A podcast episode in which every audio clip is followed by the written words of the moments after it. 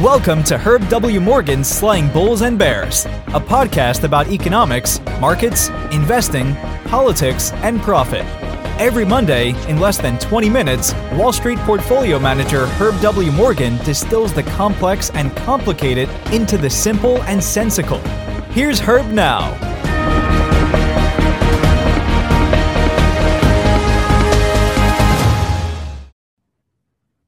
Okay, good morning, everyone. Monday, May 23rd, 2022. I'm Herb Morgan, Senior Managing Director and Chief Investment Officer at Efficient Market Advisors. This is our weekly economic and market commentary.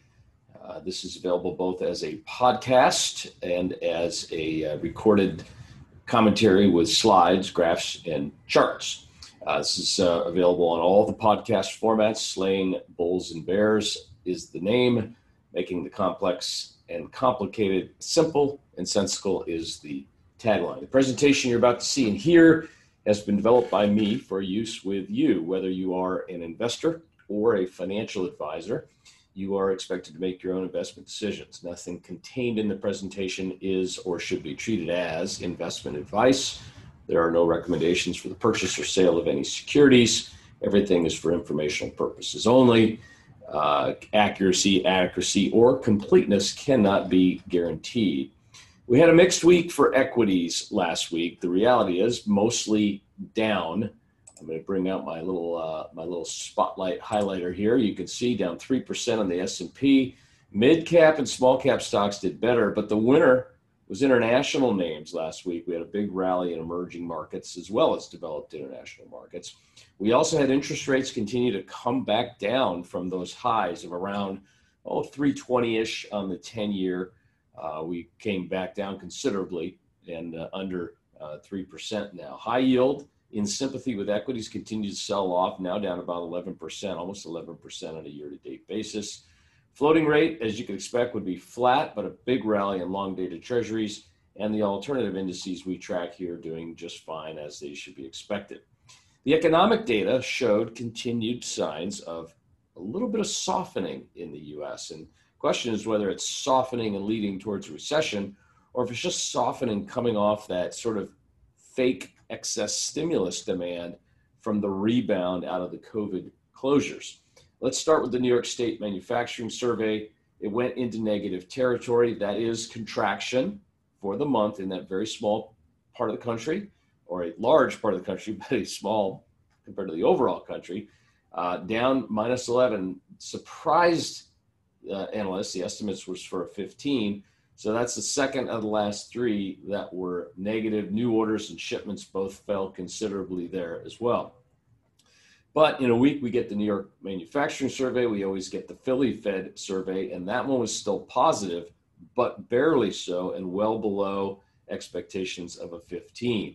These are the surveys that come out. These are regional. They come out of the big ahead of the monthly surveys. So, we're still in May. We're going to get the S&P Global flash readings this week, and then when the month ends, we'll get the final from S&P Global, we'll get the final from ISM. Here, though, new orders rose and shipments rose, so that was different than Philly. However, the big negative was employment fell, but that's also a positive now because one of the big issues is employment costs contributing to inflation, and so there's concern about that causing inflation. This would say that this is sort of taking some of the inflationary pressure out. But the outlook component, lowest since December of 2008, 3 months later, was the stock market bottom in March of 2009. Retail sales rose 0.9%, almost in line with expectations, but March was revised higher. So retail sales number was seen as very, very strong, backing out gasoline, which when that price goes up, it sort of artificially makes things look good. You still had 1%, very solid number. The U.S. consumer is strong, the U.S. consumer is sovereign, and the U.S. consumer is saying no in terms of recession now or recession in this year, 2022. Another thing that's pointing to some inflationary pressure is industrial production and capacity utilization. The utilization of the country's factories bottomed sub 65%, around 63% you can see here during the COVID shutdowns. We're now getting up to 79%. And you can often, when you get above 80, 79, 80, that's seen as inflationary. So we are cranking things out. This would argue the exact opposite of a recession is near or imminent. And it really lends credibility to the argument that the slowdown we're seeing is, you know, yes, there's starting to be an impact from the Fed raising rates, the Fed stopping bond buying, the fiscal stimulus that we had in prior years is not there this year. All of that, but with your factories cranking and getting up close to 80% of capacity utilization, hardly a sign of imminent recession, as some folks are predicting. And they're really predicting that based off the stock market move. And we're going to get into some of that here shortly. Business inventories up again, a healthy 2% pickup in inventories. This is supply chain easing as opposed to demand slowing. This is a good sign for also relieving some of the inflationary pressures that continue to plague us. Housing market sentiment had a huge drop. It was down to 69, estimate was 75. But when you put 69 in perspective here across the board, it's a very strong housing market. Housing market remains strong. You would have to see housing market and even prices go down to suggest that inflation, that a recession was imminent. We still have very high levels of starts and permits. Housing starts fell 0.2%, much better than the 2% estimated decline. Building permits dropped 3%. That was a pretty good percentage decline, but they're very high. Both are at very, very high levels due to very, very high prices and very high demand, even with interest rates going up as much as they have in the last couple of months. Big drop in existing home sales, 2.4% to an annualized rate of 5.61 versus estimates of 5.64. High prices, lack of inventory, the culprit there per usual. Initial claims for unemployment rose from 197 to 218. That was well ahead of expectations. If you're moving towards recession and moving into a recession, you see big jumps in initial weekly claims for unemployment. We're still at traditionally, historically, extremely low levels. Obviously, jumps, which we went from 197 to 218. That's an increase, but that's an increase within a very narrow and low range. We need to see things jump out of that range before we can say recession is likely coming. So what is this current weakness that we're seeing and that we're talking about? Obviously, the stock market's been down, although you know, this morning as I'm talking, we're up about 600 Dow points. That's probably short covering. A little bit of that sharp bear market rally I've been calling for. I wouldn't say we've gotten yet, but we, you know, this could be the beginning of that rally. But we're definitely in a little bit of a bear market. We've seen it in tech stocks. The S&P's gotten close to that 20% decline. But this weakness we're seeing in demand, things like that Philly Fed survey that I showed you, or excuse me, the New York State survey that I showed you, seems to me more like normalization from the excess inflation-causing demand of the pandemic-related stimulus. We overstimulated. Too much fiscal stimulus, for sure, and too much monetary stimulus, for sure, at a period of time when we already had very strong aggregate demand in the economy. So we don't think we're seeing demand destruction in this economy. We'd see that with widespread job losses, et cetera. Goods demand is definitely cooling, but again, it's from this excessive level that was causing inflation. What the Fed's trying to do, maybe they'll be successful, is to reduce that excessive level of demand, get it down to a point where inflation gets down to its 2% target, but does not tip the economy over into recession. To that end, we look at some of the high-frequency spending measures, and they're still holding up very well. On the left, this is the number of travelers going through TSA. We're close to that 2.5 million level, which was the peak before the pandemic. The reality is we are pre-pandemic travel levels right now. That was a very strong economy from a demand perspective, and we are there. The other one we can look at on a daily basis is the from Open Table, the restaurant reservation app that most of us use on our phones to set dinner reservations. They look at the percentage change versus the 2019 level, because 2019 was very strong and pre-pandemic.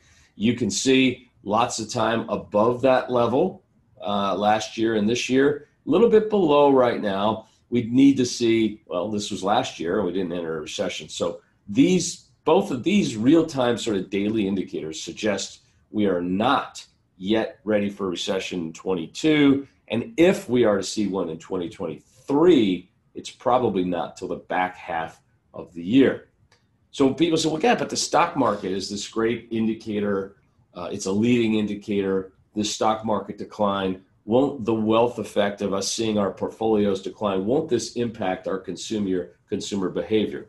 The reality is most U.S. citizens still don't own stocks. Congratulations, if you're listening to this and you own stocks, you're, you know, a wealthier American. I know nobody who's, we don't ever think we're the wealthy people, but if we own stocks and we're listening to Herb Morgan's podcast, we're wealthy. The bottom 90% of wealth in this country, so 90% of our population only controls about 10% of the holdings of the stock market. But they contribute 80% of consumption. So we go back to the 1987 stock market crash. You can see it here. Did we get a recession? We didn't. We had this big giant drop, 22% in one day in the stock market, and then a slow, steady rise back to it. Never entered a recession until 1990. We had a recession. That was the 90, 91, about an 8 or 9 month recessionary period. And then of course the stock market rebounded, went through it, and kept on going higher. So I'm not ready to call recession yet. I will say the risks of it are elevated from 3 months ago, 6 months ago. And it's really a risk of a policy mistake from the Fed. And we just got through a policy mistake, and that's why we're in this position. Will they make two mistakes in a row? That's anybody's decision. So what would cause the Fed to ease up? Will the current softness in the equity markets or this widening in credit spreads cause the Fed to say, no, we're not doing 50 basis points in June. No, we're not doing 50 basis points in July. We don't think so. What the Fed wants to see is wage pressure easing up. Wage pressure is an important component. And this indicator here is an indicator. It's the Fed wage growth tracker. It's a monthly data point and it measures year-over-year wage growth. We're at 6%. Well, that's a little high, and that's going to impact margins. That's going to push through inflation into goods and services. And you've seen it, the Starbucks, I keep talking about it, the Starbucks coffee downstairs in our building here. They don't open in the mornings, the time when most of us want to drink coffee, staffing issue. So wage pressures driving it up. They've decided they're better off literally closing the stores for a big part of the day than hiring more labor. So we would need to see this wage pressure come down for the Fed to ease up. We would need to see house prices fall or further credit spread widening for the Fed to ease up. And right now, house prices are rock solid. Credit spreads have widened, but I think they need to get worse before the Fed got into a little bit of a panic mode on that. So what about this stock market capitulation? I think it was last week or the week before. I talked to you about signs of a stock market capitulation. We were like, okay, that's it. It's done. It's overdone. The last buyer's become a seller. And most of the indicators don't suggest we're there yet. So we're in this sort of never, never land. We're not showing great signs of a recession. The stock market, it has gone down, but it could get worse. And I think from the perspective of the long-term investor, our plan should be, if it does, we put in more money. In fact, we might put more money in now because it may never get there. And if we are going to get there, when? My guess is sometime in the next 2 to 3 months, we could see a bottom below here, but I'm not betting on it. I raised a little cash last year. We still hold that cash. We de-risked a little bit in the bond market by reducing our high yield exposure. I feel good about both of those decisions. But I still think the upside a little bit outweighs the downside here, although not as much as it maybe did a few months ago. Some of the signs we'd like to see to say, hey, we've got the capitulation and it's all in. We'd like to see, you know, yields had peaked higher. They got to about 3.2, which was the 2018 or 2020 high, or 2018 before the market really came off. The relative strength index, 14-day, and the S&P 500, we got to 31.6. We're back to 40 today. I mean, you need to see this thing down in the 20s for a stock market capitulation. I mentioned that energy stocks really haven't sold off. Consumer staples have been hanging strong. Even financials have been doing very well. You see almost no stocks, less than 5% above their 50-day moving average. We're at 14 right now. That's not capitulation. Investor sentiment, this is the AAII survey. You'd want to see that, you know, go down. It did. This is the one that said capitulation. Sentiment at 14.8 was lower than both 2020 and 2008. So investor sentiment, that's all of us, got there. But the percentage of stocks down more than 20%, man, we got to 41%. We didn't get to more than half. But what we have seen is remember technology sector was broken out. We created another sector called telecommunications because it had gotten so big as a percentage of the market cap. And the earnings were growing great, but the valuations were so high relative to those earnings that it kind of didn't make sense. Big swath of the economy, like energy, got to be less than 3% of the S&P 500. So what we've really seen this year is this normalization trade where tech, media, and telecom have come down as a percentage of the market cap. They deliver 32% of the earnings. Now they're down to 36% of the market cap. That seems fair given their high growth rates, right? They are the future of the economy.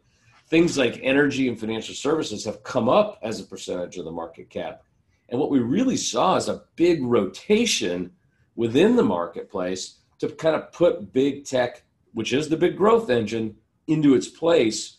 And maybe, just maybe, we're near the end of that rotation. Okay, this week in terms of data, nothing big today. Perhaps that's the reason the market's free to have this big rally that we're experiencing this morning, which is probably to a certain degree some short covering and some profit taking. We're now up over 2% of the Dow, 680 points as I talk, and 190 NASDAQ points, about 1.7%. S&P Global flash U.S. manufacturing and services PMIs expected tomorrow, along with new home sales, durable goods. Minutes from the Fed's May meeting. I don't expect surprises, but the market will be looking closely. Weekly jobs claims, first quarter GDP, which originally came out at minus 1.4, expected to be revised minus 1.3. Home sales, personal income, and spending. PCE price index, very important. This is the Fed's inflation gauge. We're expecting to see that roll over from a 0.9 month over month to a 0.2, which would be inflation relief. If it comes in even better, say 0.1, we could see further rally, and then consumer sentiment as well. Thanks for tuning in, everybody. Don't forget to like and thumbs up and tweet my podcast. Love to get more subscribers and listeners there. And I will be back to you again, of course, in 1 week. Thank you. Thank you for listening to Slaying Bulls and Bears. If you'd like to download the slides for this week's podcast, go to www.efficient-portfolios.com and join our mailing list. Don't forget to subscribe to our YouTube channel, rate us online, and share with a friend if you found this helpful. See you next week.